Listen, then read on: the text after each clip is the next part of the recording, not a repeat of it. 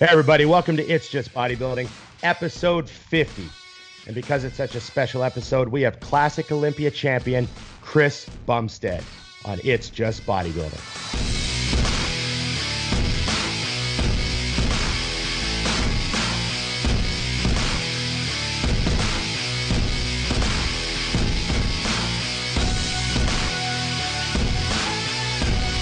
Dusty.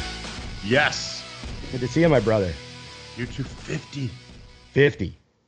50th episode. 50th episode.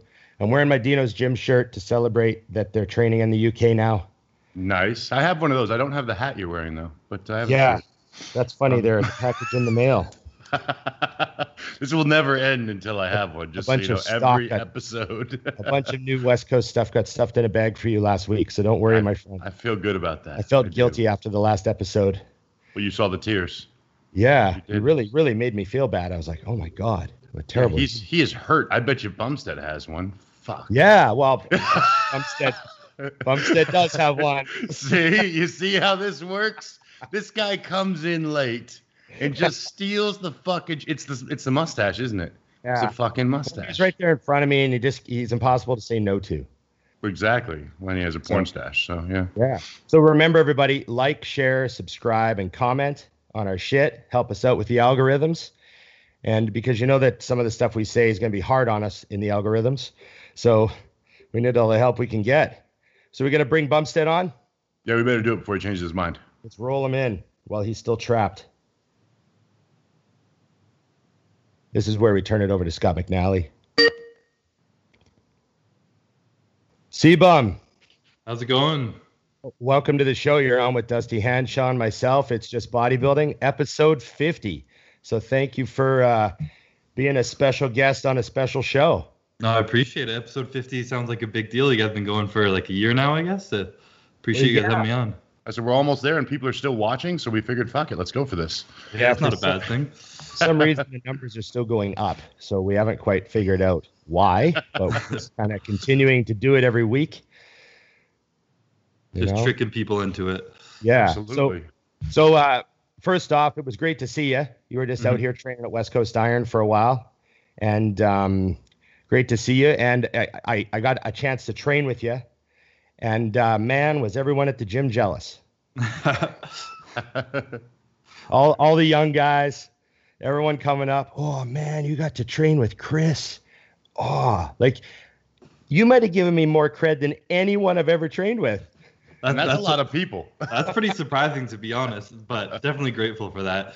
I have a thing when I'd like to travel, and I went up to Calvin too. I was like, who probably trains the hardest in this gym? And he's like, oh, Ron. I filmed him. He makes people throw up on legs. He trains harder than most people. I was like, and whenever I travel, whether it's Nick Walker in Jersey or some of the big guys, I'm like, yeah, that's who I want to train with. So right. I was pumped to train with you too, and it would be a workout. Yeah, no, he went hard, man. I had to make a post after, and I said, I don't know if you saw it, Dusty. I said, I know he's pretty, but he trains like an ugly motherfucker. And I knew that Dusty, of all people, making us proud. Following in Dusty's footsteps. Yeah. So tell everybody, let's start with the fact that, you're the best in the world at what you do. And you were locked out of your gym for a few months. I mean, what was that like for a guy in your position? I mean, we were super lucky, and I'm very grateful we had a friend with a basement gym, which limited stuff, but well more than we needed. There was a Smith machine. We bought extra weights to put on it because he didn't have much. There was one dumbbell that was 125 pounds. We had two that were 100, and then it was 80 and below kind of. So we had a lot of stuff to work with, and we just kind of stuck with the basics. It was definitely a little unmotivating being down there. And with the Olympia getting pushed back, that kind of stunted my motivation a bit more, being stuck inside, not going out. So it was difficult for sure. But I was training with my brother-in-law, Ian Valliere, who was still locked in, prepping, believing he was going to compete in 12 weeks or so at Tampa. So he was gunning full strength. And when he's training his ass off, it's not hard to train your ass off beside him. So definitely was extremely lucky to have to be in that position that I was in. Yeah, I know Dusty and I also had, access to gyms. We had the full deal. We weren't held back at all. And I know we both kind of felt a little guilty for, everyone else who just didn't have the access to a full gym. And I imagine, I don't know if you had a little bit of survivor's guilt too for just having a gym at all. I mean, a little bit, but also like if you have it, you're going to use it. You know, you can't it's not like I'm not going to go to the gym because I feel guilty for other people. No. But you just, it's the empathy towards the other bodybuilders. We could see them slowly taking up other weird hobbies to try to replace their, you know, lots of collecting going on and lots of all sorts of weird shit. Did you do anything different when everything shut down? Like, did you get into anything? Did you game your ass off, or like, what did you do? I did game my ass off for the first little bit. Yeah, I never liked Call of Duty, but this Warzone thing started to blow up, and I'm horrendous at video games. But my friends were like pushing it all day long. No one could leave their house. So me and like three of my best friends from high school, we were all online together every day, gaming through the odd hours of the night. So that was my like escape at nighttime to get through it. Now, do you have a screen name where people know it's you? It's the same as my Instagram. Yeah. Okay, so do you have people do you go to play them in games and they're like, holy fuck? I've had it happen like a few times, but honestly, every time I'm in like a private party with my friends, so I can't hear anybody else. But I have a couple hundred unseen friend requests of people like, are you Mr. Olympia? And like sending me friend requests trying to get in the games and shit. It's pretty funny. I remember Phil Heath was telling me that he was, I think it was Madden Football, and he was using like his old MuscleTech name from when he was at MuscleTech, but everyone knew it was him. So he would just get, every time he was playing, he'd just get all these requests because he'd play open, like, you know, everyone could see him. Mm-hmm. And he said he had a lot of fun with it. Yeah, so, that's hilarious. Imagine being a little kid and just like opening up Madden to play a game and like a bodybuilding fan and you're playing against Mr. Olympia, Phil Heath. Like, that'd be pretty fucking cool. Trash talking him. Yeah, just chirping him. Probably gets trash talked a lot on there. Yeah. What about you? How do you deal with trash talk? I mean, you're the champ. You must that comes with a lot. You know, it's not all good, is it? Not all of it, no. But I don't know. It's hard to say. We're not sure if it's lucky how I was raised. Just coming into this, I have a very good mindset to it. Part of it is I don't really take either side of the spectrum. Like if random people are pumping me up and like telling me I'm so good, I'm going to win the Olympia or I should have won or whatever, they're saying positive. I don't really take that into account that much either. So then when something negative comes in, I don't really take that into account too much either. If like my sister says I'm being a piece of shit or Ian tells me my fucking glutes look fat, then I'll probably be like, fuck, yeah, I look like shit. But people online, I just kind of take everything very lightly and I don't read into it much at all. I've been lucky to just the way I was raised, I guess, and the morals and values and the people who I keep around close and that I do trust in their opinions, it allows me to not put too much emphasis on random strangers on the internet. Yeah, the fact you said you're playing games with your best friends, so you're still your same best friends from high school. Yeah. You know, like that sort of stuff. So do you have, just looking back a couple years, I remember when you were a junior. Mm-hmm. Like you were a junior at nationals. I remember seeing you on stage and being like, I mean, that junior class that you did in 2015 was just ridiculous. That was insane. Yeah. The greatest junior class of all time. Mm-hmm. It was you and Regan and Cody Drobot, the top three. Yeah. 1, 2, and 3. And you were all completely shredded and looked amazing. And I remember watching that class and going, Jesus, they could give fucking pro cards for the juniors. And it was like no surprise that 1 year later, you get your pro card? 2016? I got my card in 2016, yeah. Yeah, so 1 year later. What year did you get yours? When 15. You were at Nationals? Yeah, 15. I was a junior in 15, then the next year I got my pro card, yeah. Oh, that's crazy. But I just, you know, I remember seeing you go up like that.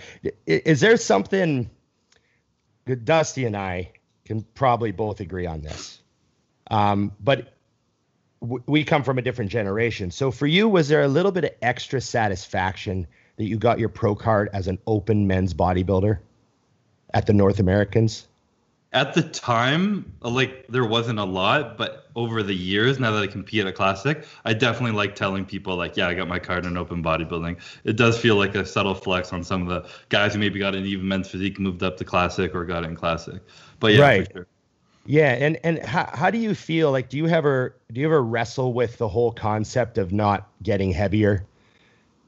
You know, being 230 again. Does it frustrate you about You know, does it make you wonder if you can improve? Honestly, not that much, because I've improved very slightly over the years, and like everything I do hasn't changed a lot. I'm just allowed to, like, I still have to push myself harder and harder training otherwise, but everything else I put into it, I don't push that much harder. And I've always been slightly under the weight cap, where I know next year I can come in leaner and put on 3 or 4 pounds. And like at this point, putting on 3 or 4 pounds exactly where I want to is pretty fucking hard. So it's a little frustrating, but I also, because of some health issues I have, I normally end up taking like months off training and losing a bunch of weight. And then I'm kind of like yo-yoing throughout the year, where I lose a bit and then I have to gain it all back.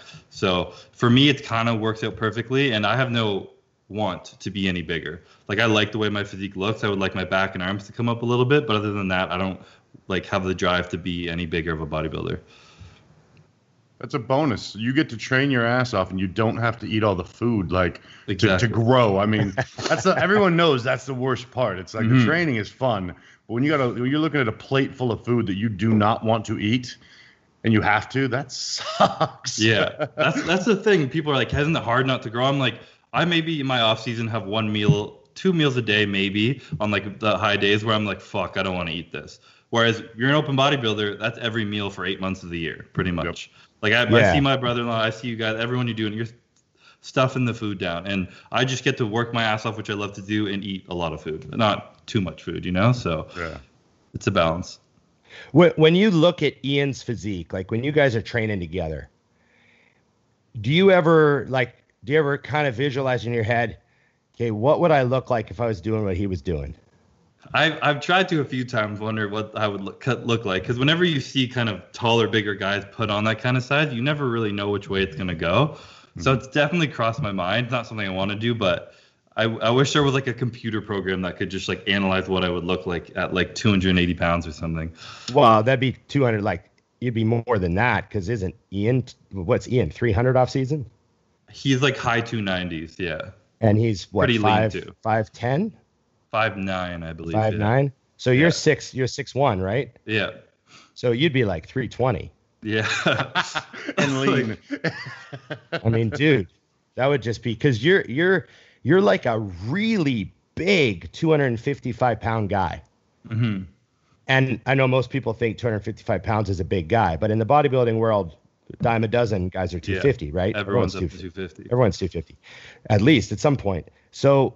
But with your frame and your taper and the fact that you're lean, you know, when you're in the gym training, like, I remember there was a whole bunch of people at the gym were like, what does he weigh, 280? And I'm like, no way. He's like 250, 255 right now. And they're like, no way. Like, people just couldn't believe how light you were, mm-hmm, compared to the visual that they see because of the frame and, you know, you're a big dude. Yeah, for sure. People ask me that all the time. They think I'm so heavy just because, like, I wear big shirts too, and just I have like wide clavicles and like bigger shoulders.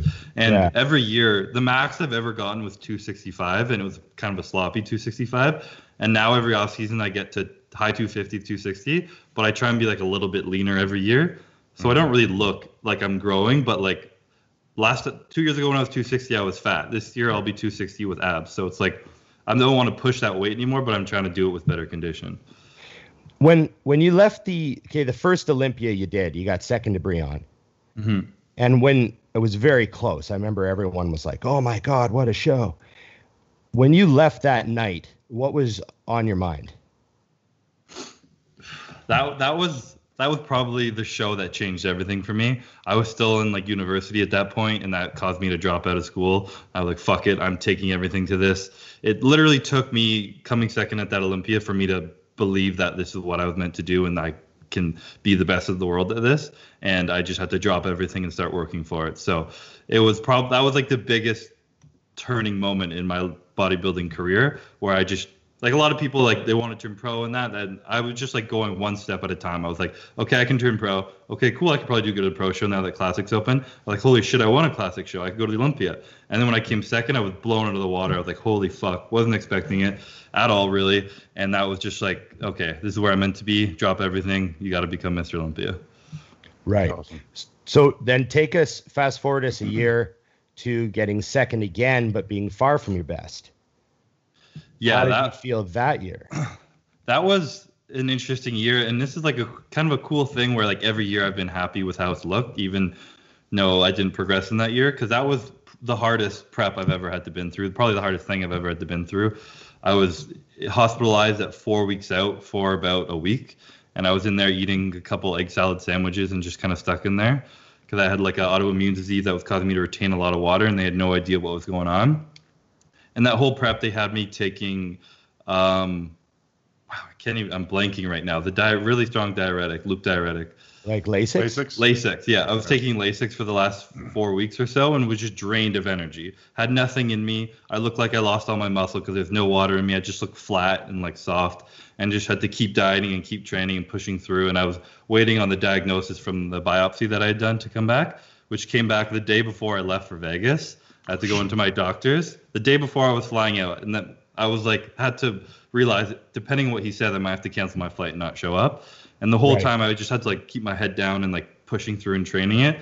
I went in, he's like, yeah, so you have an autoimmune disease. It's manageable. We're just going to have to like keep testing you throughout. We can put you on meds right now to bring it down, but we don't want to get you up to this high point, et cetera, et cetera. But you can, one more week of this bullshit. Don't do anything stupid at the Olympia, but one more week of this isn't going to change anything. So if you want to take that risk and go to the Olympia, go for it. And I was like, fuck it. I've made it this far. Obviously I'm going. So I was going into that and I was terrified because I felt like I looked like shit personally. Obviously, when I've been someone who can come in pretty lean and dry in all my shows, and I wasn't this year because my body just wasn't responding. So I didn't really practice posing at all because I didn't like looking at myself. I didn't even have the energy to. It was just like forcing myself into the gym every day. And I remember going on stage for prejudging and like shaking, like never before, just shaking out there because I was so nervous. I was like, I look like shit. Everyone knew I almost won last year. I'm young. I should be way better this year. I look worse, blah, blah. And then I went out there. I remember trying to like flex my glutes in a back shot and they're just shaking because I can't squeeze it. And then I calmed down a little bit as you do when you're on stage, and I go back and I always call Ian right after I get off, and he's like, man, like you actually look fucking good. Like just fucking hold your confidence. You look way better than I thought. Like I think you can still like hold your own up there. And that kind of like built this confidence on me. Went back out there. They did mandatories.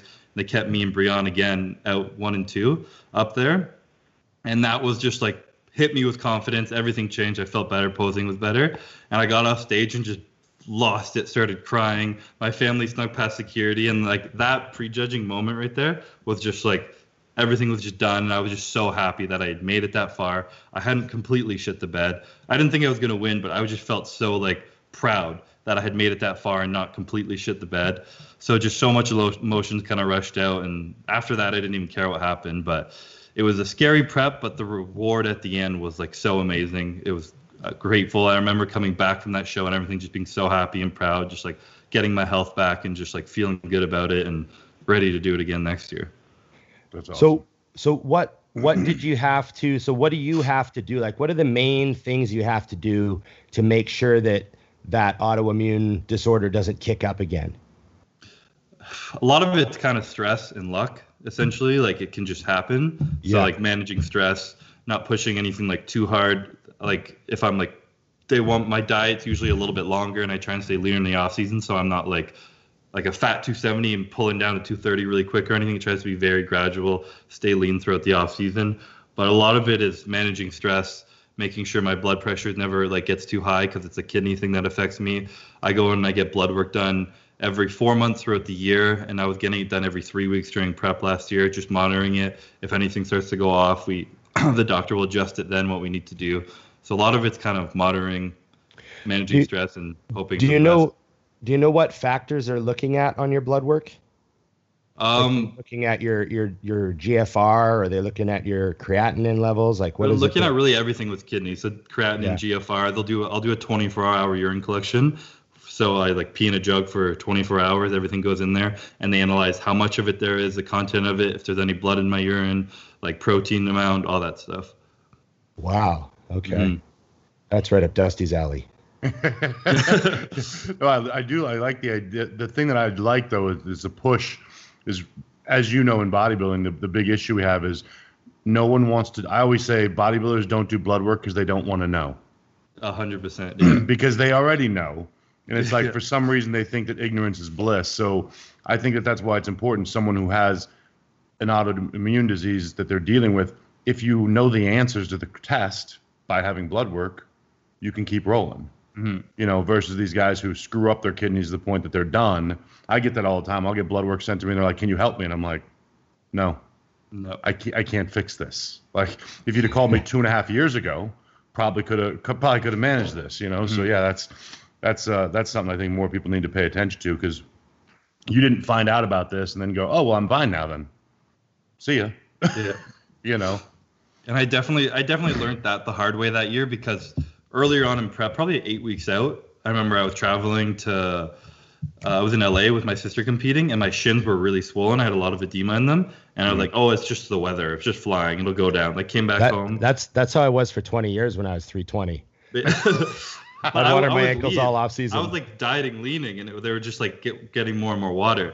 I came home a little bit more, and then one day I went to the beach and like chilled in the sun, came home, went to bed, and the next morning my legs were like, I had no knee. They were just like huge all the way down. I'd put on like 15 pounds of just water, and it was just sitting in my legs like that. And I was still just like, oh, maybe it's an infection. Maybe I'll go get antibiotics. Just like avoiding everything. You did not want to know. I didn't know. And then finally, like, I think I was hiding it from everyone. Finally, I was like told Ian how severe it was. He's like, "You fucking idiot. What are you doing? Go to the hospital right now."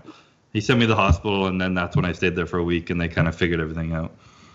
And then I was like, okay, yeah, stop avoiding that shit. It's going to be there regardless, so fix it. It's not going anywhere. No, it's not. So, okay, take us to – I didn't actually have the intention of walking you through these, but take us to we're on a roll here. We never know what we're doing. Take us to the kind of the beginning of your last prep.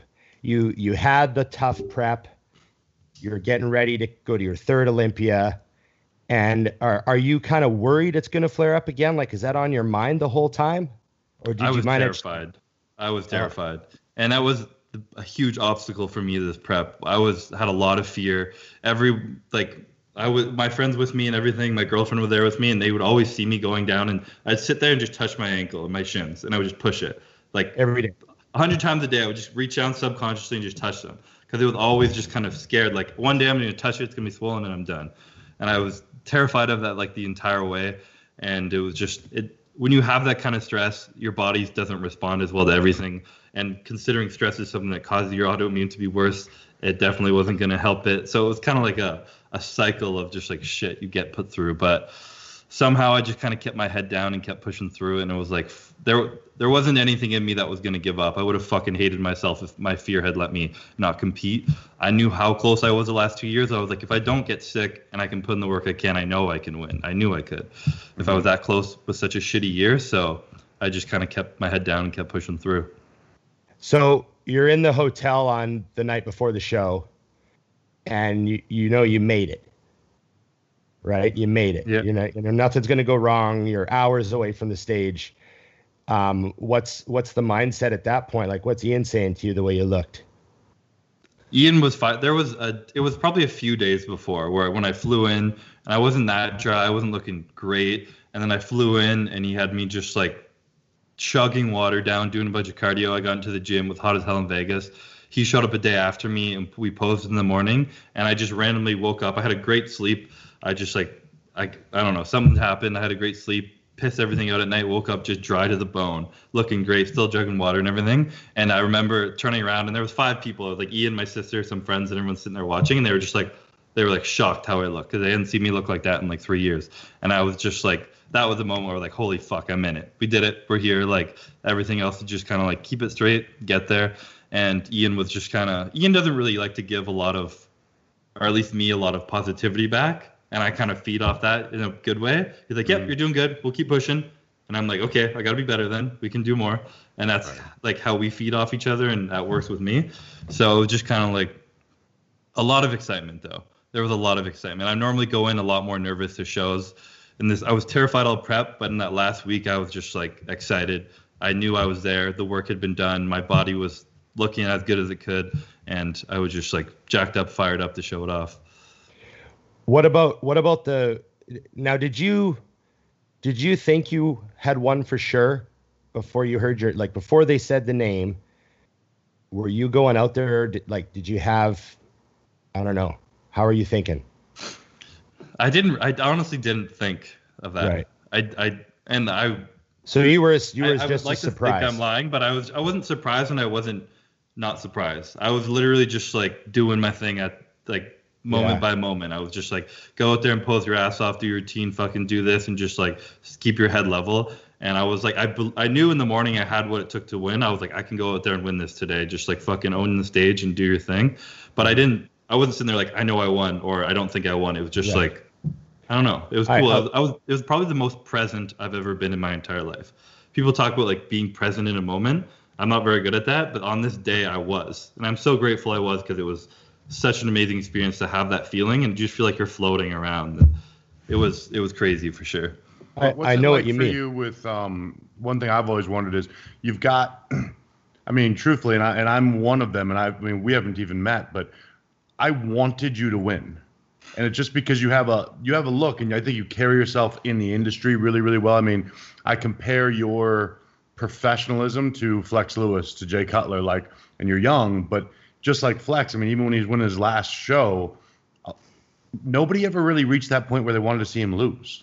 Yeah. Like, he was still the guy they wanted to win. And I mean, what's that like for you when you go into a show and it's like, I mean, it's not just like, it was like everyone won in the audience at the same time. I mean, I remember when you won, I was like, oh, thank fucking God.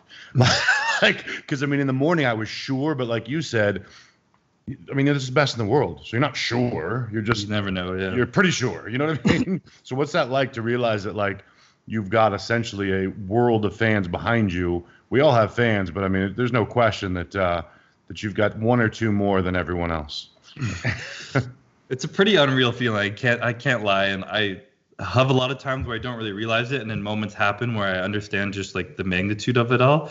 And it humbles me. It makes me like so grateful. I remember seeing the crowd just like erupt and people being so excited. I could probably hear my family like screaming and crying in the background. And it was just like, it's really cool to have that much support. It's kind of hard to explain.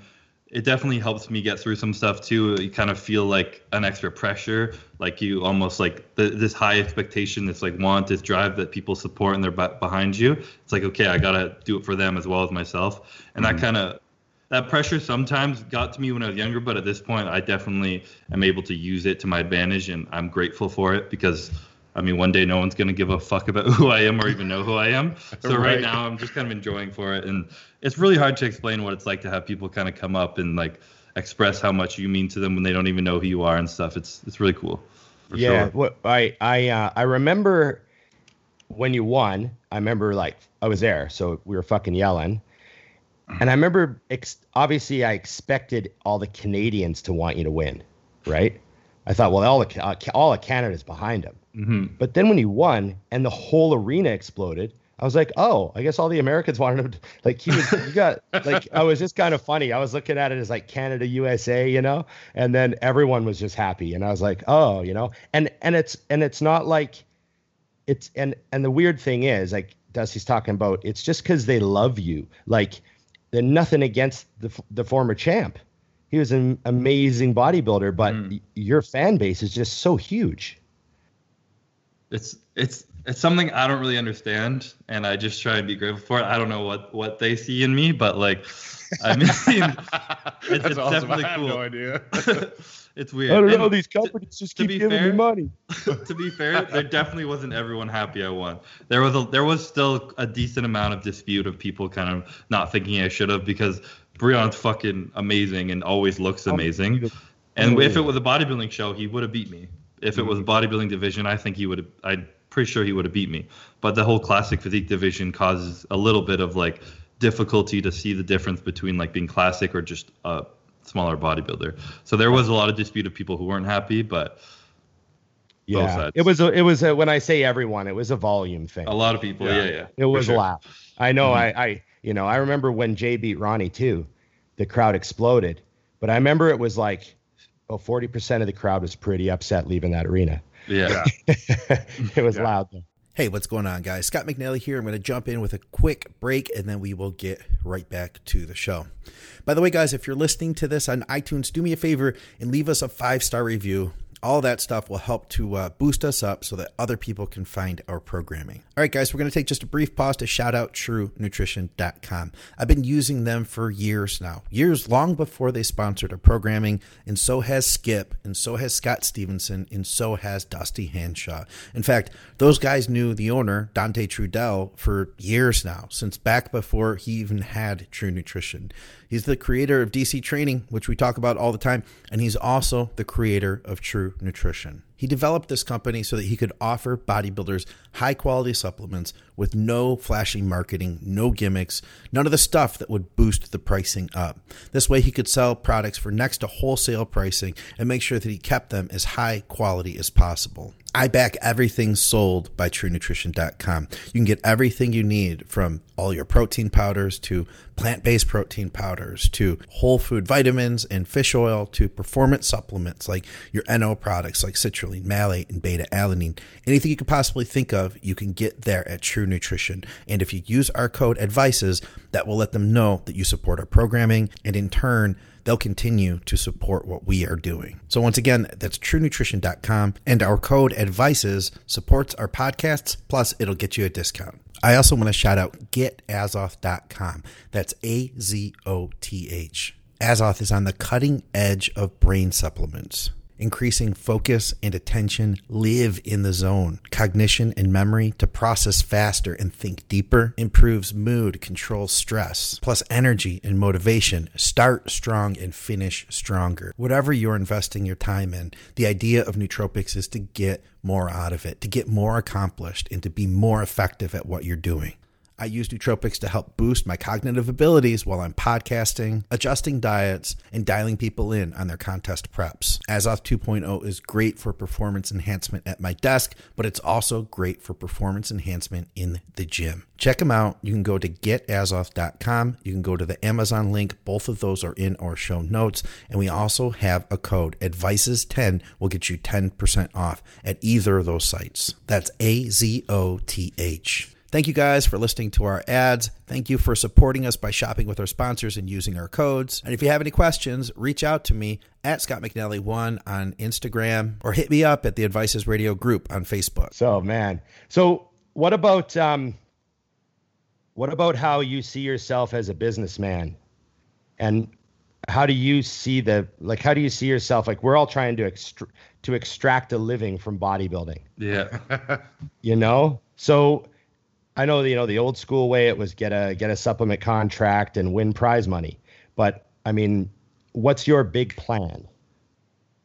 In like business wise? Yeah. Like, get the most out of bodybuilding. You know, you said someday no one's going to give a fuck, right? Yeah. So everyone's got that due date. I have a few like passions in business I would like to kind of explore on, of stuff that, like, I mean, sponsorships and stuff come through. And to be honest, I've never been one to give a fuck about having like a lot of money. I already make more money than I really know what to do with. So I just kind of like save it and go with it. But I have some passions I would like to build and create, like my own businesses of like stuff that I'll probably do down the line.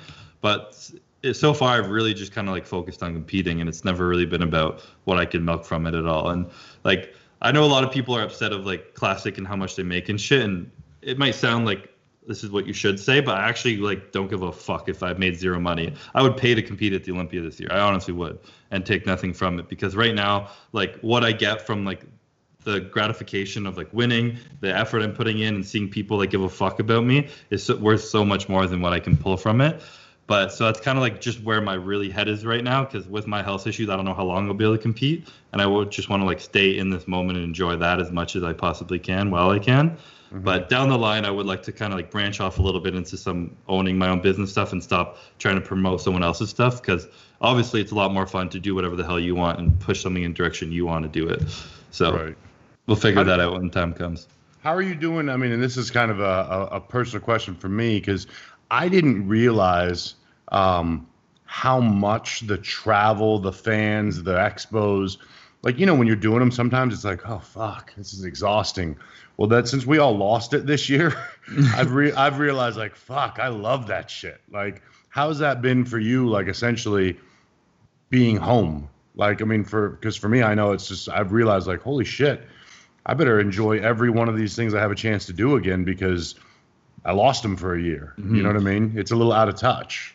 I'm definitely in the same boat as you. And in the middle of it, I was kind of like, fuck, like, I don't want to travel again, traveling every week. I'm like, I just want to stay home. And then as soon as you're home for 2 months, you're like, fuck, I want to travel.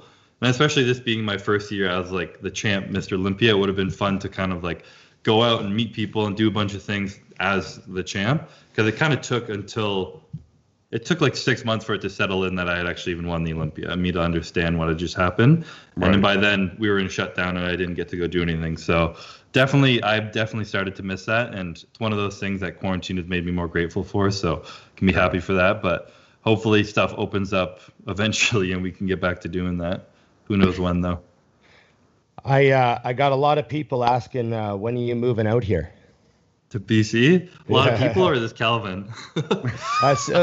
Well, there's a little rumor floating around the gym that people are trying to talk you into moving out here. So people are asking me. Ron, it's not a rumor if you start it, just for the record. Right. I mean, we'll see. When I was down there, I had a great time, and I might be coming back later this summer just to finish off the off-season in a gym like that. But right now, I'm planning on moving eventually and just trying something out, but that'll definitely be after the Olympia this year. The plan was always to go somewhere hot because I'm not a fan of the cold, so I was going to go like down south. But if I stay in Canada, BC is definitely going to be where I'm at. If you went to the States, where would you go? I was thinking some places like Texas, like Austin, even Arizona or something like that. Just somewhere warm that's not LA, pretty much. Oh, so you know. I'm like, oh, that's such a great. I love when people are like, I can't wait to get to LA. I'm like, oh, you've never been. That's cool. Oh, you'll have fun for a month and then you get exactly. I see you've never been. This will be interesting. Oh man, yeah, for sure. How many questions you got, Dusty? Let's rapid fire him with a few of these. So right. Just so you know, I got more questions for you than ever on any episode we've ever done. Like, I haven't even been able to, like, there's no way I can even look at them all. Right, a lot of people wonder. Yeah. Is the stash coming back for this year's Olympia? That was asked 3 times. That's definitely coming back. It is. All right. The stash I'm hiding with the beard right now, but I could not do the stash this year. Is it going to be the same stash or are you changing it? I think it'll be the same. Yeah. I got to keep it. I like keeping like a clean cut kind of classy look still with a subtle stash. Classic, like the type of mustache you'd see on the side of like a soap box. Yeah, you know, brownie paper trusty. Towel or something. Yeah. It's not a cop stash though. It's its own thing. Well, I like a couple of people called it a porn stash. That's acceptable. I got that a lot. Yeah, man, porn stash. Yeah, a lot of the women did not like it. To be honest, they don't like the stash. See, I joked that was your thing. You were like, listen, when you get to where I am in the looks department, you do whatever the fuck you want. People still accept it.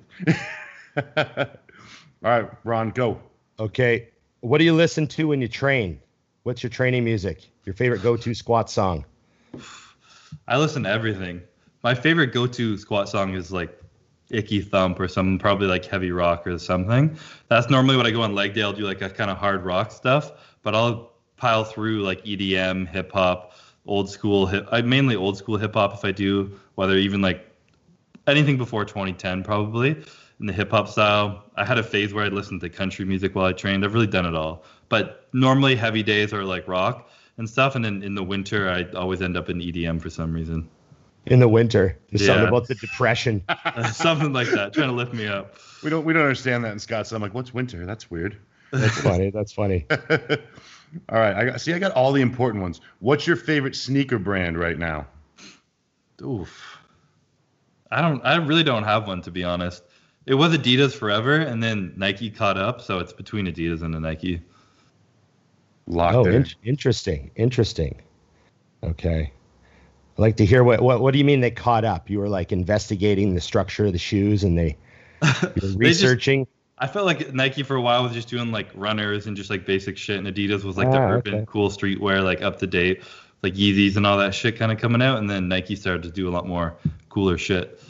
How many real training partners have you had over the years, like real solid long-term training partners versus training alone? That solid, probably one, probably Ian. And we don't even train together that often. I've been a pretty solo trainer a lot of my life, but Ian's probably the only one I've like consistently trained with for long periods of time. Right. Okay. A lot of training alone. Yeah. Do you prefer that? Usually I do. Yeah. I like being my own routine, my own schedule, and just kind of getting there and doing my own thing. Are you really locked in on your schedule? Because I know, like, the last few years in Jay's career, my video guy does a lot of his videos as well. And he would say, you know, Jay'd be like, all right, meet me at the gym at 11 p.m. We're going to go train. And then around 10, he'd be like, probably looking more like 1.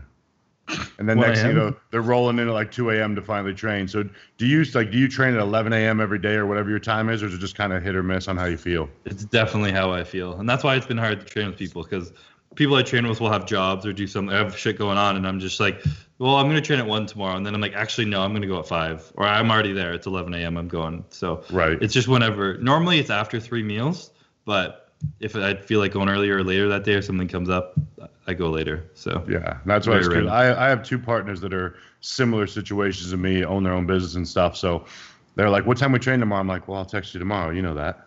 Like, I have no fucking idea. Who knows? Yeah. When it happens, it'll happen. You know? Yeah, because if I don't sleep. So if I actually sleep, I'm like, dude, I slept 5 hours. We can go now. Let's fucking go. Right. What, who would you say would be your favorite bodybuilder of all time, and who motivated you to actually get into bodybuilding? That's a tough one. One of my favorite physiques that I like look up to is Barry DeMay, because I think we kind of have similar structure and from that era and stuff. I love the way he posed, the way he held himself on stage, and he had a pretty crazy physique.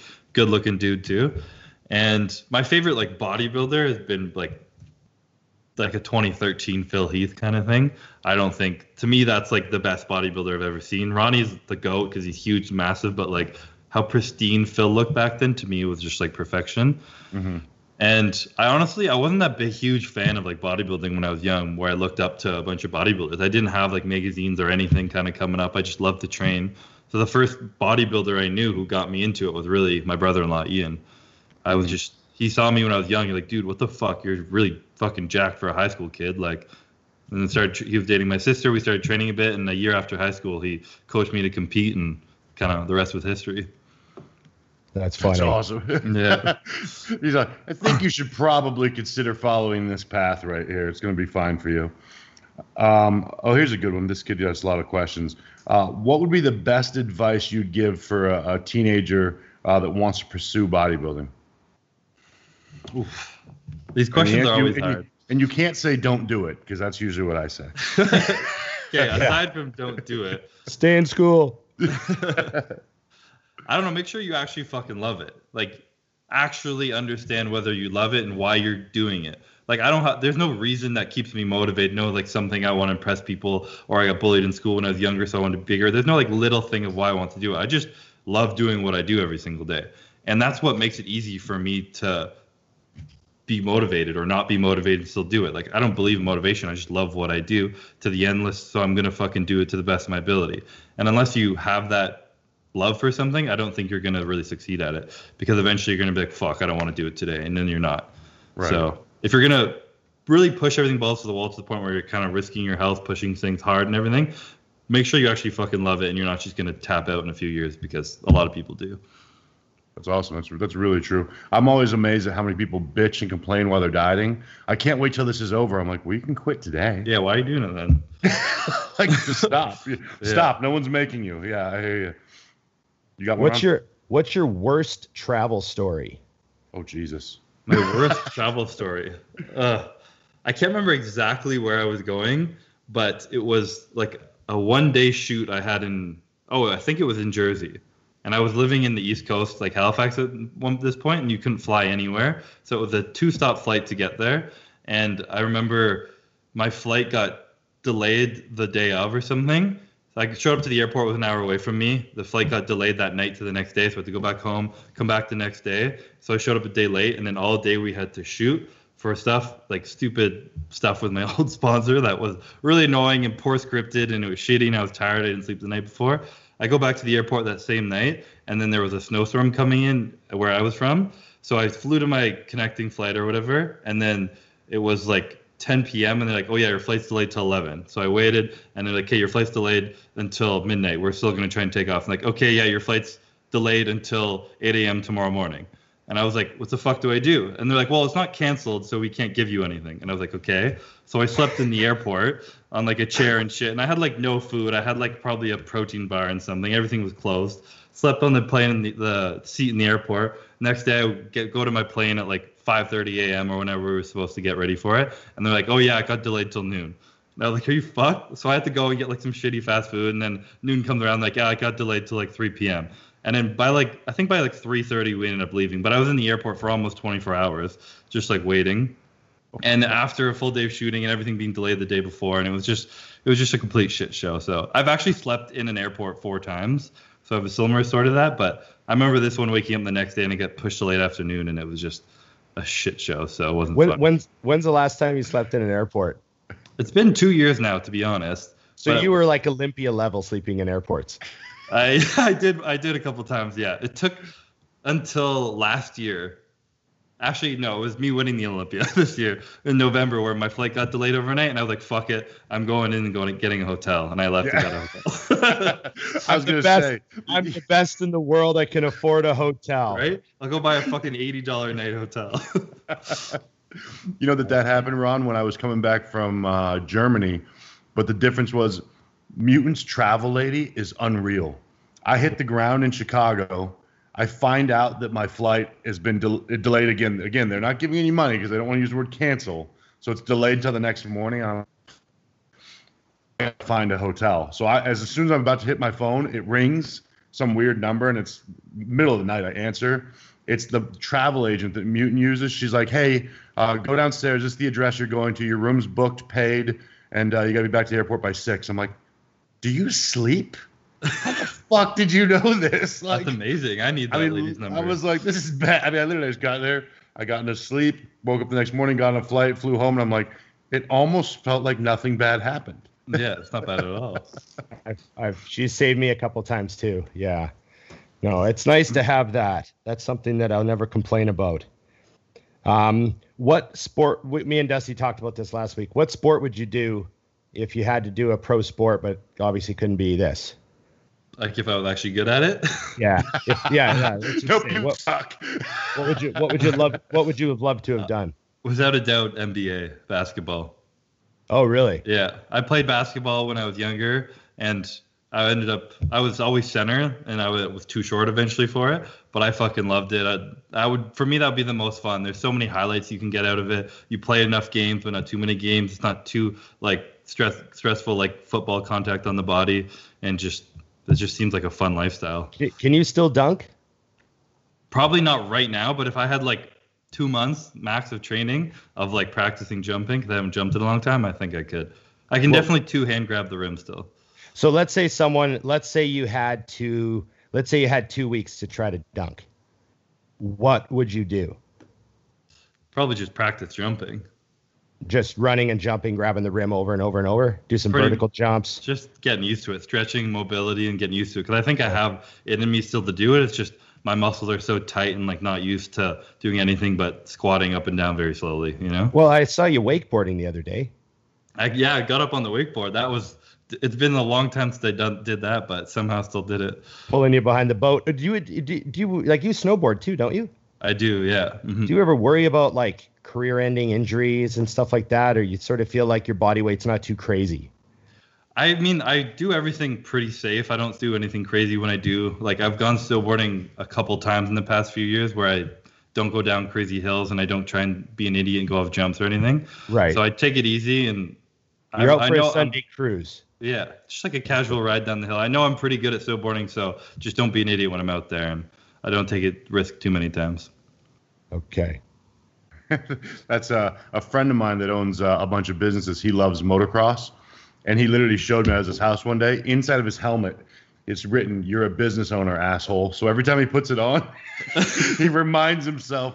Don't do anything stupid. Well, because he's competitive, so you know how it is. You start, you're like, yeah, I'd probably do that, and then it just inches its way up while he's on the track. So he's like, yeah, I have to remind myself I make money by not screwing myself up on this shit. Part of the reason I haven't gone skiing in 25 years is because I'm afraid of what I would think I could do. Because I grew up on skis, and I could do 360s and backflips, and I would ski moguls and ski powder, and I know I'd do something just so stupid. Half the day goes by, you're like, I feel good. I can do a backflip. Fucking these basic carbs are pretty easy. Yeah, exactly. Let's just jump into a backflip now. It's genius. No, I'm old enough to have learned that much about myself. Is there anything you don't do anymore in the gym? Like, just you've hurt yourself doing it, or it's an exercise you fucking hate, or you're just not worth the risk? Like, what won't you do anymore? I don't do really heavy straight leg deadlifts anymore, because I tore my hamstring last year during prep doing that. I was being kind of a fucking idiot when I did it. I'm going heavy. It wasn't even that heavy, but I had my toes elevated because I felt very flexible. And I was it was one set. I was like, wow, I was really fucking flexible at the time. I'm like, this is easy. I could do it. It felt pretty light, but it was still heavy weight, and then just popped my hamstring. So I don't do that shit anymore. Okay. Yeah, I think it's interesting. I actually had a kid that asked this. It said, do all classic competitors train as hard and heavy as you do? Me? Because I think a lot of people are surprised when they see you train, because you train like you're getting ready for the Open Olympia when you're deadlifting and things. It's amazing how many people are shocked with that, but it's like, well, where do they think the muscle came from? To be fair, there are a lot of classic competitors that I've trained with who train more like the late Phil Heath kind of thing, you know, just like machines, right, pump it out. And I've yet to meet a classic competitor who can keep up to me on strength, because my whole life I've trained with bodybuilders, whether it's my brother-in-law or when I travel, I try and find the biggest bodybuilder to train with. That's how I enjoy to train. So I do think a lot of classic guys don't really train like that, but they all still train hard, just kind of a little different format. Right. Yeah. I can't imagine going to the gym and not just trying to kill myself. You especially, yeah. Kind of what you're known for. It's the only way to have any fun in there. Yeah. Dusty's well, you've trained with Ian, so you get it. But like, there's too many plates on stuff. You're just like, there's too many plates on this hack squat. Like, this doesn't make sense. Like, you know, I remember being big and real strong, but like, then there's like four more plates on the hack squat from that. And it's like, fuck, you know. I've seen a lot of those Dusty videos. Yeah. Well, if you're not going to be good at bodybuilding, you have to be good at something about bodybuilding. That's how people. There you go. Don't make me like actually go on stage, but watch this video. It's pretty fun. No, it's good though. I know what you mean. And like when I trained with you, you trained just like any hardcore Dorian fan. Like you know, the forced reps. And it was funny. Chris said to me when we started, he goes, "Do you guys do forced reps on stuff?" And I look at him and I go, "Oh yeah," and he goes, "Oh good." Okay. And I was like, "Oh, that's okay." What I was hoping for. And that was just like, I was like, "Oh, okay, this could be great. This will be easy. We'll just train. It won't even have to talk about it. It'll just work." So yeah, we had fun. Although that pec deck stack was a little light for you. Could have put another plate on there. Made it hard, but the first set was a little light. Yeah. He wound up with one like 25 rep set that we weren't expecting. We turned the first set into cardio. Yeah. Well, we only put one plate on the stack, so you know. You gotta get one of those pegs that goes in where you can put multiple plates on. Yeah. We only hold one. I've had a bunch of people ask me about your tattoo. I don't know what they're talking about. Do you cover up a tattoo? I've never covered one up. No, I have one on my arm here, but I've never covered it up. No. Some of these questions, I guess. I don't know. It's really hard to see when I'm all tanned because it's like just a shaded tattoo on my arm and you don't really look at your forearm. But maybe that's what they mean. Did you cover it up on stage or no? No, I didn't. Okay. It's hard to see, but I didn't cover it. Okay. What? Go ahead, Dusty. Hit him with one. I don't really have anything jammed up. I just think that the driving thing that I love is the question on you said that you do this because you love it. So with that in mind, barring injury or anything like that, what's your plan on when to stop bodybuilding? Just when you don't love it, or you'll see, or how's that work? I mean, do you have any plan in your head of how long you're going to ride this thing out? I mean, a big mental battle I've kind of been facing since 2018 is understanding that my body's probably going to give out before my mind does. Mm-hmm. And like I said, when I'm keeping monitoring everything, when it gets to the point where it's too far, hopefully I'm at a point in my life where I can like difficultly step down when I need to for my health. And mm-hmm. I'm pretty positive, and I'd like to do that before it gets to the point where I'm forced out of it. Mm-hmm. So it's going to come up to my mind and my ability to make the right decision of not pushing myself too far so I can still grow old with like a healthy lifestyle.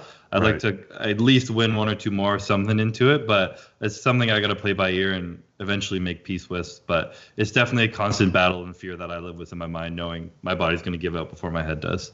Right. Yeah. And that makes sense. I think it's key because I see a lot of, I mean, every sport, but I hate to see guys who the sport retires them instead of they retire from the sport. Yeah. You know what I mean? I think it's, and whether it's health issues or not, just, you know, knowing when it's time to go, you know, or guys that, because I know for Ron, for example, like when he was done, he's like, okay, I'm moving into other ventures. I see a lot of guys hang out and want to stay big or whatever it is because it's kind of become who they are. So I think it's a tricky thing people don't realize. And this lockdown has definitely highlighted that for me. I'm like, oh shit, I actually depend on this lifestyle more than I thought. Once you realize that not traveling bugs you, and you know what I mean, you're like. Mm-hmm. All right. So for me, it's become something of enjoy every second of it, just in case. You know what I mean? Yeah, it's difficult when it's like all you know, it's what your whole life is, and you do get so much joy from it, and it's something you really can't do forever. So it's good to have the understanding that you're able to pull out of it, but of course, like you said, you need to enjoy every second while you still have it. No doubt. What's your favorite thing about being Canadian? I don't know. Probably the questions I get about being Canadian or the assumptions about being Canadian, you know? Everyone just assumes something usually positive about you just because you're from Canada. They like you a little bit more. Oh, you're from Canada, eh? Just like something, you know? Every time I say eh when I'm traveling, people get really excited and I'll laugh about it. And it's just kind of like, I feel like people look at you a little better just because you're from Canada. We're definitely the peacekeepers of the world. Yeah. We've played our role. I know what you mean. It's helped me out in a lot of situations. People like talk to you like, what? Oh, you're Canadian. Oh, come here. Cool. Yeah. Yeah. It's been cool. Whenever you travel, you got to have a huge Canadian patch somewhere on your bag or something. Well, when I was 19 and I left on my adventure to go through Asia, and then I had a work visa for Australia. Mm-hmm. I had a Canadian flag sewn to my weight belt. Yeah. So that every gym I was in, everyone, you know, just in case, maybe there's some help, you know. I got a maple leaf tattooed on my leg, so. Oh, there you go. So no one ever forgets. It's okay. Also, I've got a lot of questions about the same thing, but I remember asking you about it. I want everyone to hear the story about the Favage shirt. And where that comes from. Because I told you, I said that was like the fucking best shirt ever when I saw that you made that shirt. There's a whole bunch of comments. When are you getting more? Everyone wants one. But what was tell us the story. Did I tell you a story, or was it just kind of like how it just kind of came out of nowhere? You gave me a bit of a story. Well, you said like, you know, inside joke, obviously, but you said instead of, you know, not talking about it, you were just going to fucking put it on a shirt. Oh, yeah. So I guess, I used to get made fun of for my lisp a lot because it was definitely a lot worse when I was younger. The more I talk, the better it usually gets. Like, if I talk a lot like this, it kind of goes away. But whenever something would come up, people would, like, make fun of me for it. So I just started owning it all the time. And every time I would say, like, savage became, like, a cool thing to say. And, like, everyone was having shirts that said savage on it and all this shit. So every time I would try and say it, like, at a workout or something to my mouth, I was like, savage. And people were like, what? And they would, like, make fun of me that I can't say it. So then I just kind of put it in a few captions. I was like, hashtag savage with a TH, just, like, owning it that, like, I can't say it. Like, yeah, but it's fucking funny. And people just loved it and find it hilarious. So we're like, fuck it, let's make some money off it and put it on a T-shirt. And I kind of copied the old school Slayer T-shirt and just wrote Savage across it. And it blew up. People loved it. So we're going to have to make some more of it for sure. How many did you sell? I'm not sure exactly. I think we made like around 800 or something, and they all sold out like pretty immediately. Yeah. I love that because only the true fans are like, fuck yes. Yeah. Well, I thought it was especially cool because when you came into the gym to train legs, you actually had a Slayer shirt on. Oh, yeah. So it like had the same style of letters, right? And yeah, that's like my favorite shirt I have. So I was like, all right, let's copy it. Yeah. That's forgettable. That was one of the questions I had. A guy said that he has your shirt and he wanted to know if you thought it was intentional that there's an S in Lisp. I was like, that's fucking awesome. Oh, your fans are fucking awesome. Yeah, my fans are fucking hilarious because they know I like to poke fun at myself. So, like, I don't get a lot of hate on stuff. Normally, they like to poke at me in, like, joking ways. And I love that kind of, like, humor of, like, being able to laugh at yourself and not taking stuff too seriously because it's, like, who the fuck cares? Like, life's too short to care. And everyone just kind of makes fun of me and laughs at it, and I can laugh with them. And it's a fun kind of relationship. I think that makes you human for them, too, though. Like, then they know you. Like, if you can make a joking jab at your favorite bodybuilder and he laughs, you're like, oh, so we're you know what I mean? Yeah. This is a normal, like, 'cause it is surprising how many people are surprised when they meet someone at your level and you're like, yep, this is just my job. They're shocked. I can't tell you how many people talk to me and they're like, you're so, like, normal. Like, you're, like, down to earth. You're like a normal person. I'm like, what did you expect? You know, like, it means to not be human. Like, what does that mean? It's funny when, you know, when you were here training, you know, there was people would come up to me and they'd be like, is that Chris Bumstead? And I'm like, yeah. And they're like, but he's just training here. Like, they didn't. And it's almost like they expected, didn't close the gym for him. Yeah, like, you didn't close the gym for him? Like, he's just training beside normal people? Beside civilians? He's just dirty people? He's training with the normies? That's awesome. But I was like, yeah, it's just, that's actually how bodybuilding is done. That's how you work out. Like, how many people, you know, like, how many guys had their own private gym? You know? Dorian would close the gym. He did, eh? Well, he would train before the gym. Yeah. You know, and that was like, what? Jay Cutler would just waltz into LVAC and just train legs, you know, and just with a camera crew. Yeah, didn't give a fuck. When you know, when you're there long enough, like, the people at your gym don't give a fuck either. Like, oh, everyone got used to having them around. You know, which I think is awesome when you get to that point where people are just like, eh. Like, I love that the gyms I typically train at, even when you're doing something really crazy, like, most of the gym doesn't even stop anymore. They're like, I've seen him do that. He's doing it again. He's doing that thing he does. It'll be like the first time someone comes up, like, can't believe they see you, ask for a picture, and then a few days later, they're like, sup, Chris? And then they walk by. You know? Sup, man? Just like your friends, and that's it. Like, yeah. As it should be. A lot of people asking about marijuana and bodybuilding. A lot of people think I'm, like, a huge stoner sometimes because I'm, like, kind of mellowed out, I guess. But I've obviously, it's Canada, it's legal now. We've all tried it, done it, and when I was younger. But when I got older, I started to get a little anxious when I smoked weed. But in terms of bodybuilding in it, I know a lot of people who do it and absolutely love it. And there's been studies and stuff that have shown it benefits mind-muscle connection. It helps calm. You can have better workouts, better recovery in some instances. So I'm all for it if you'd enjoy it. Cool. That answered like 20 of these fucking questions. I can't. All right, we're all serious. Yeah. I knew it was coming. I get that asked a lot. Oh, really? You knew that was coming? Of all the stuff I could ask you. He's like, no. I was pretty much sure that was it. No, we really appreciate it. We had you for an hour now, Chris. You know, just wish you all the best. And I know it's been a completely fucked up year for everybody. So you must just be itching to kind of get some sort of, you know, absolute focus and normalcy going.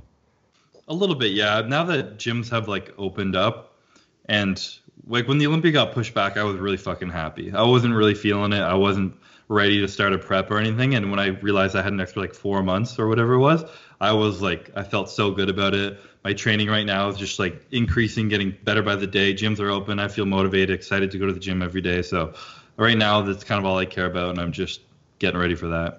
Right. What do you foresee, I guess, lastly, what do you foresee happening with the corona situation and travel and bodybuilding? Do you think we're going to have expos starting next year? It's hard to say. I'll be shocked if the Olympia has an expo by then. I think they'll do probably a limited capacity crowd if they can, like Tampa tried to do this week, but obviously it'll be a bigger scale. But I couldn't tell you anything about the corona. I don't think anyone really can, because who knows what could happen. Okay. Anything else, Dusty?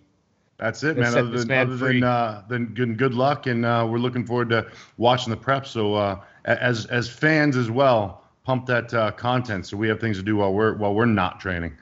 For sure we'll do. Yeah. Look forward to seeing you when you get out here again, whenever Appreciate that is. It. Yeah, man. Okay. Thanks for having me on the show and everything, guys. Thanks, Chris. So, Dusty, we got him on the show. We got it done, you know. Number 50, he stayed the whole show. No, I actually, all kidding aside, I think what I love the most, and I could drive home a million times, I'd love for us to even do the clip of, is the point about loving what you do, whether it's bodybuilding or not. Yeah. Because it does amaze me how many people don't realize that, like he said, you and I, him, like, if I would be doing this irregardless. If it was after my 9 to 5, the gym would still be the thing. The eating would still be the thing, you know, and you know, you're still living it right now, and you have zero plans of ever competing again, but you're still a bodybuilder. And yeah, I think that's something that gets missed. I mean, I'm blown away with how many people, I hate to say this, but in my opinion, waste their life bodybuilding when they don't like it. Yeah. Because, you know, whether it's for Instagram or for whatever, like, you know, you don't need to do it at this level unless you love it, because what's the point? And how he said, he's like, he doesn't give a fuck about the prize money. He's like, I'd pay to compete at the Olympia. Yeah. Well, I think people miss that all the time too, because I've been hit with that before, like, you know, in a negative way. Like, why do you train so hard? You're not going to win. And I'm like, it's $10,000. You really think I give a shit if I won a pro show? Right. Like, yeah, that doesn't even factor in. That's not even, like, that's not even in my brain. And if it was, I'd be, you know, if I'm worried about fighting for my life and spending $8,000 to make 10, I got a little bit of a problem anyways. You know what else? And I don't want this to come across the wrong way, but it was just my mentality. And this is back when I didn't even have money. Like, mm-hmm. Like, you know, I was a bouncer when I was young, getting ready for shows. Right. You know, it's not like I had money coming up my ass. And, you know, people would say, like, oh, can you believe they're charging $100 entry fee? And my mentality was always like, I'd pay $1,000.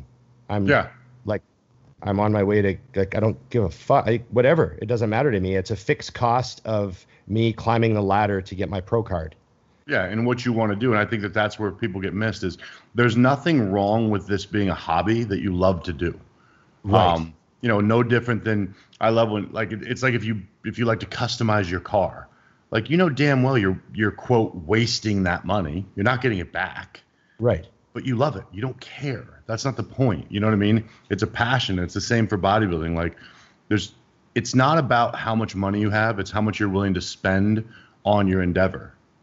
Right. You know, when I was broke, then, okay, what are things I don't need in my house so I can make sure I eat my food? Because that's what I want to do with the extra money. Yeah. Yeah. I was just, I didn't care what the entry fee was. Like, you know, and $100 back then was like $1,000 now.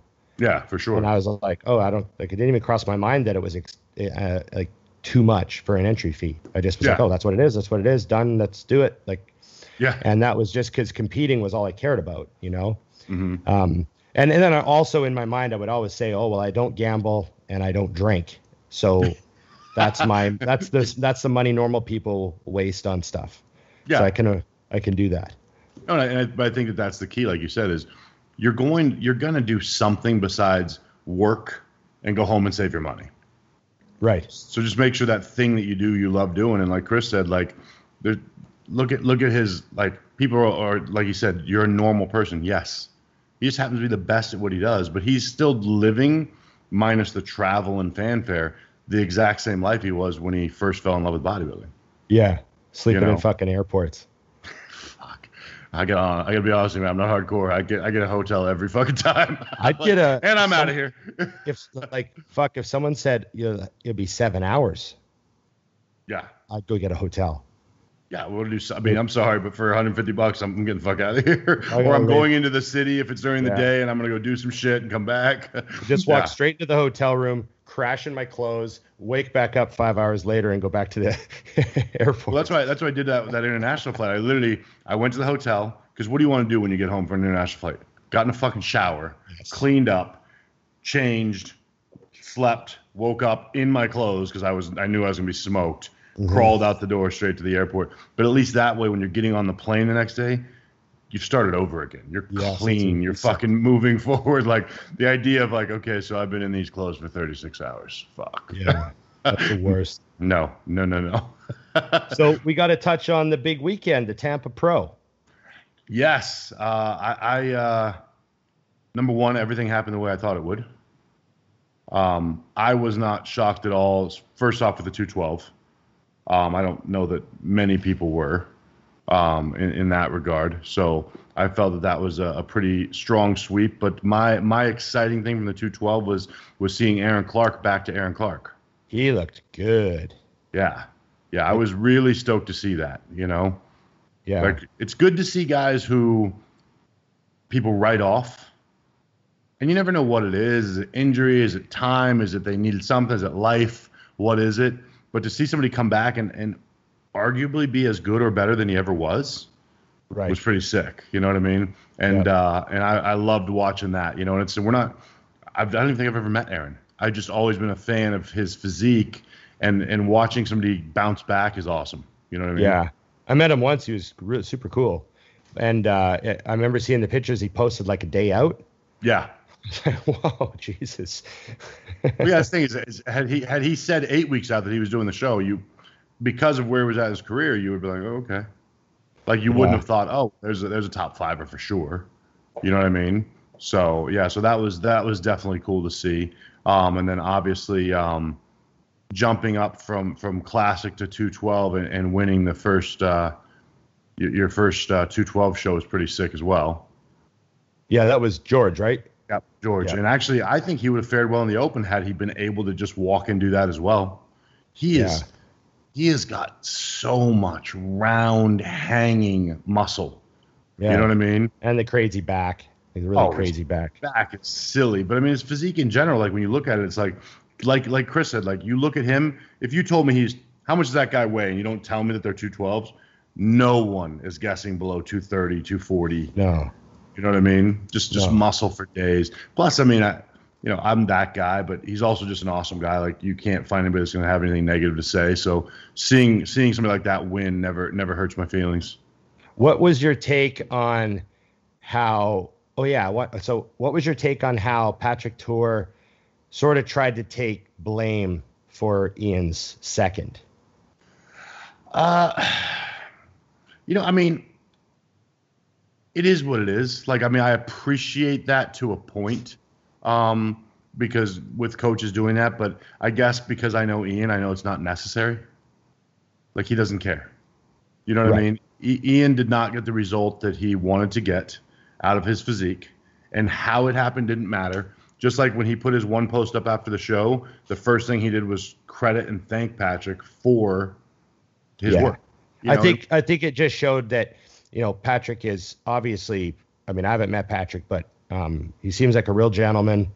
He seems like, you know, the type of guy that would, you know, fall on a grenade for the people around him, sort of like. And I think that was his gentlemanly sort of like, hey, this happened on my watch. I take blame, which I understand, but I don't think it's true. Like, it's not actually his fault. Ian said he was stressed the fuck out. He had tons of pressure, and being on both sides, obviously, we know as bodybuilders and coaches that it's not that simple. And, no, that's the thing is, it's you don't know these things, and I do think, and tell me your opinion on this. But so every year, you get the new guru, that's not new, but he's the new guy that everyone's going to. He's been doing a great job for 15 years or 20 years, or and whatever. Right now, Patrick has got that magnifying glass. And I think that Ian not being dead nuts perfect, he just felt like he needed to do something, which I do understand, because at the same token, when, you know, and he's doing what he should do, he's running with the fact that people know who he is now. And I guess, like you said, I mean, he's been doing this for decades. He knows what he's doing. But when you get that moment to be in the limelight, hit it. Let people see Ian. He wants you to. Let people see, you know, Hollingshead, James, and those guys. But when it doesn't go perfectly as planned, I definitely respect the fact that he decided to throw himself on the sword, like you said, but wasn't necessary. And those of us in the know, like you said, we understand that shit just happens. Like, you know, I mean, I hate to say it, but, you know, the body doesn't always do what it's supposed to do. And frankly, like, Hunter looked amazing. He wasn't perfect either. No. Yeah. And it's funny too, because I don't even want to say that, because I don't want people to think, oh, look how critical, overly critical they're being. It's just like, it's just that we've seen so many shows and stuff. Like the pictures of Hunter in the gym a few days out, I thought he was grainier, mm-hmm. and a little crisper. You factor those things in. And then, you know, one thing that I saw, Chris Cormier put up some pictures or video, and basically it was, I know Chris, so I'm not going to pull any punches. Like, the 90s guys are always jabbing on the new guys as far as this was bodybuilding. And, like, the six guys were all awesome. But one thing I will argue to the death, they used to be concerned more with what the bodybuilders looked like. The backdrops were black. They weren't white. You right. didn't have fucking all these posters behind. Because I'm sorry, but ask any photographer. You put a tan guy in front of a black sheet and then put a guy right next to him looks identical in front of a white sheet. Guess who looks better? Yep. It's a fact. Lighting was better. The concern back in the day was, how do we make the bodybuilders look as good as possible? Well, the industry has changed, and I'm not faulting Tim Gardner or anybody else, but like now it's, how do we get sponsor dollars? Like, when I see a white backdrop at a bodybuilding show, I'm just like, God damn it, you guys are all from bodybuilding. You know better. So I got a little story I'll tell you. So in Alberta, there was a venue called the Windspear, mm-hmm. and there's lots of shows there. I competed there a few times, and it's a beautiful venue, but it has a maple floor. And I always thought that it was terrible, the worst lighting you could imagine, right? Because the light hits the maple floor and then it bounces up underneath all the bodybuilders and it fills everyone's cuts. Yep. And the judges are sitting right in front of the stage, so they're close enough that they're just comparing, and everyone's at least under the equal bad lighting. Right. So they're comparing all the bodybuilders really up close under equally bad lighting. Everyone's under yep. terrible lighting with maple floor, and it's fucking horrible. And I remember thinking that was a huge problem. And I remember at the annual meeting one year, I said, I'm like, it's an amazing venue, but we need to get a fucking black floor down. Yep. Like, we need to lay something down to prevent light from bouncing back up. And I remember running into, and like, I can't even remember who it was, but it was just running into so much like, oh, you really think we have to do that? That's like really necessary? I mean, what's wrong with the floor? Like, I remember a lot of people just did not get it. Like, they thought I was being like overly picky or whatever. Like, right. Oh, just, you know, whatever. It's a beautiful venue. Look how good, you know? Yeah. And beautiful floor. And then finally they did. And they got this massive dark gray carpet that mm-hmm. they like covered the floor with. And what a fucking huge difference it made. Like yep. everyone looked better. I'm not sure if they still use it because it's been like so many years, things may have changed. But I remember when they used that, everyone looked better. Like the quads were sharper, just huge, huge difference. Yeah, that's why if you look at the Arnold Classic and these shows, what is prejudging?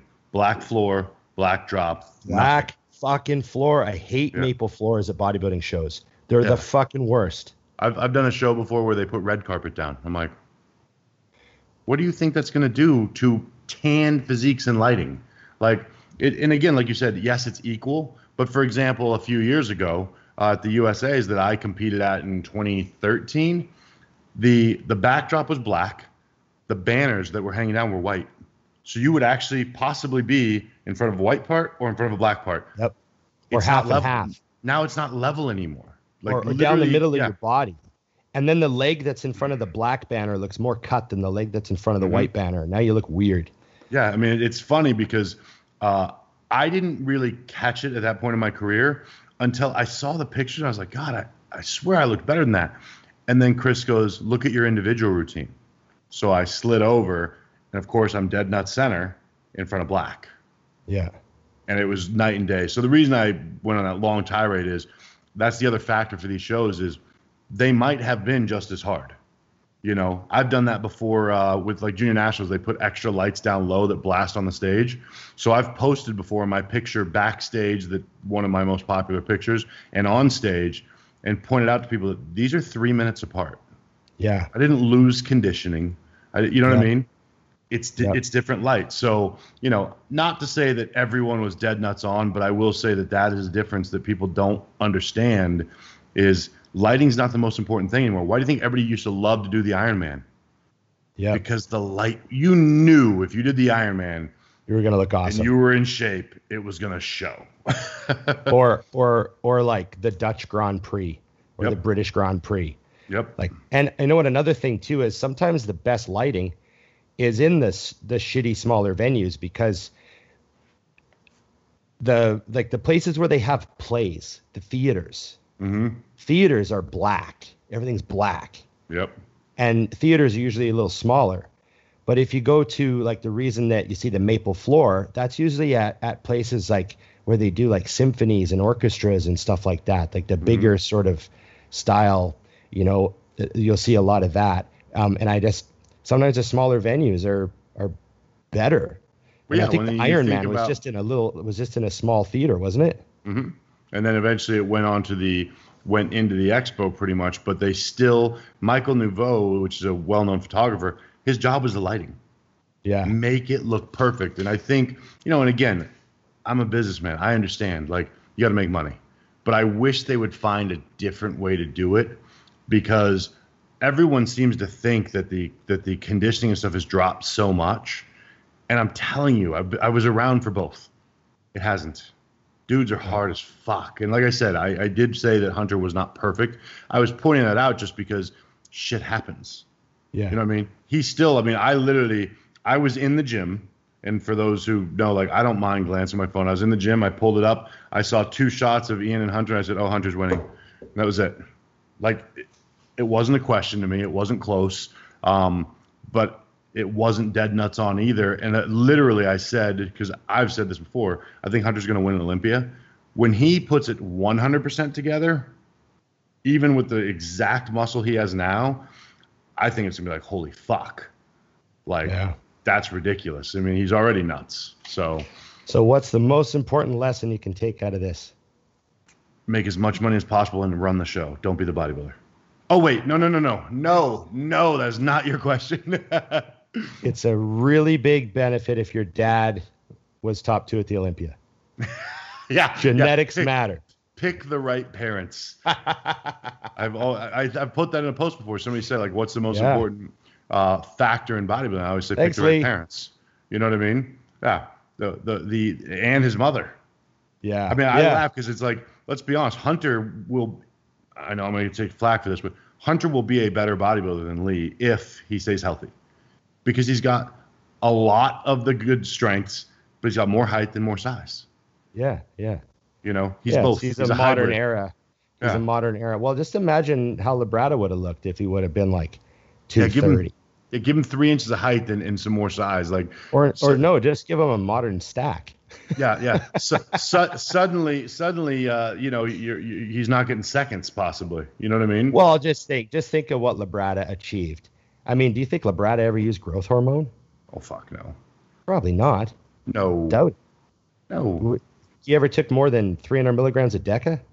God, that's the funniest part, man. Is I just got a DM from a guy, totally cool, but he was just asking like, hey, I'm trying, literally, I want to put on your kind of size. I don't care about bodybuilding.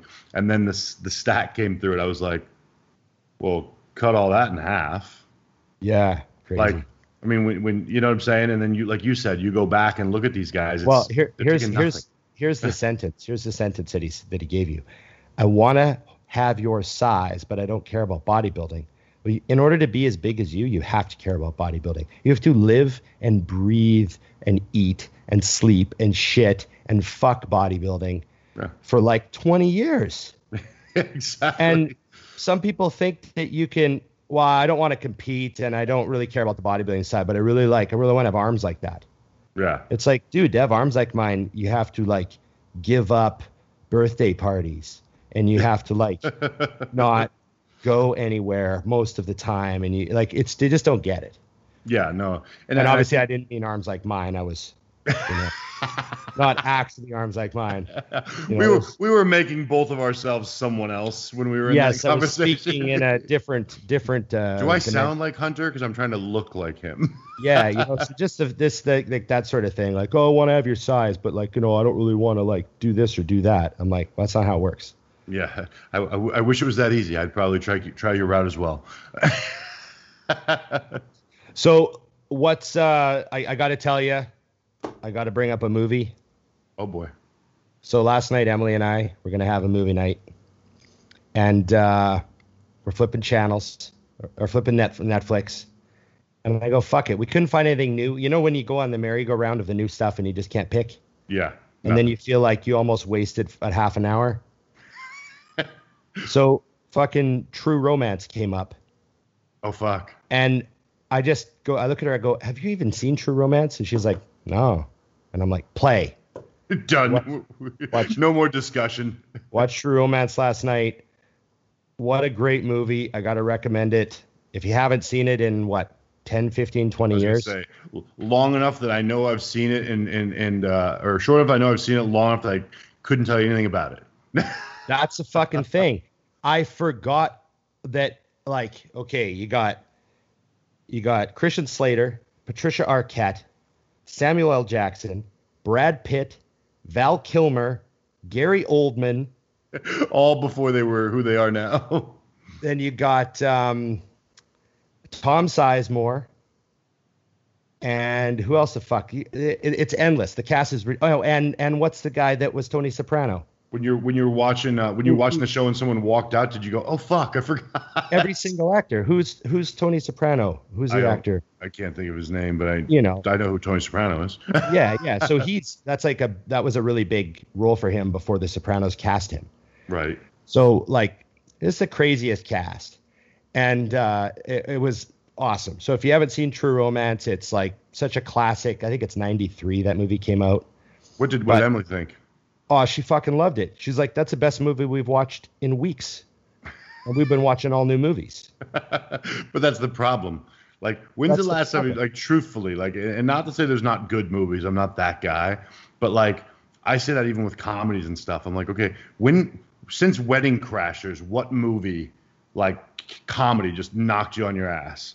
You know what I mean? Or there's all these kind of movies where you name them back in the day and you're like, dude, that was 20 years ago. We were joking about how funny Something About Mary was. Oh, God. And I was in high school when that came out. Was that 2004? What the fuck was that? I mean, maybe, I guess it was that late. I think it might have been before that. No, maybe you were. Yeah, I think it was before that even. James Gandolfini. There you go. That a boy. I knew it was coming, Dusty. Someone was going to judge you for not knowing something basic. Because I was going to bring up orcas soon just to get you back out of that mess. Tremendous. Okay. Thanks. Anything you want to leave the people with? No, other than thanks for rocking with us for 50 episodes, and I'm hoping to have something special for the 1 year as well. I haven't told you about. So that's amazing. So I'm wondering if it's because our 1 year will be episode 52, right? Yeah. But we did miss 1 or 2 weeks, didn't we? No, because we didn't count. So, no, we missed 1 week that I was out, but we didn't count it as a new episode. We just dropped one. So, 51 will be a year for us, actually. Right. But 52 will be a year's worth of episodes. We've only missed one. Okay. Fucking Dusty. We won't get too technical. We'll celebrate the parties we decide are parties. How's that? Exactly. They're just words. They don't own us. They're just words. Okay. All right, boss. Thanks, everybody. Remember our mutant codes. You go on IamMutant.com. We got Dusty20, Big Ron 20. Save yourself some money. And, we appreciate everything. Like, share, subscribe, comment. 50 episodes, still going strong. Thanks to Chris Bumstead, Classic Olympia champion, for being on the show. He was an awesome guest. We're trying to get him to move out here and train at West Coast full-time. So I like this plan. Till next time. Yeah, till next time. Remember, everybody, it's just bodybuilding.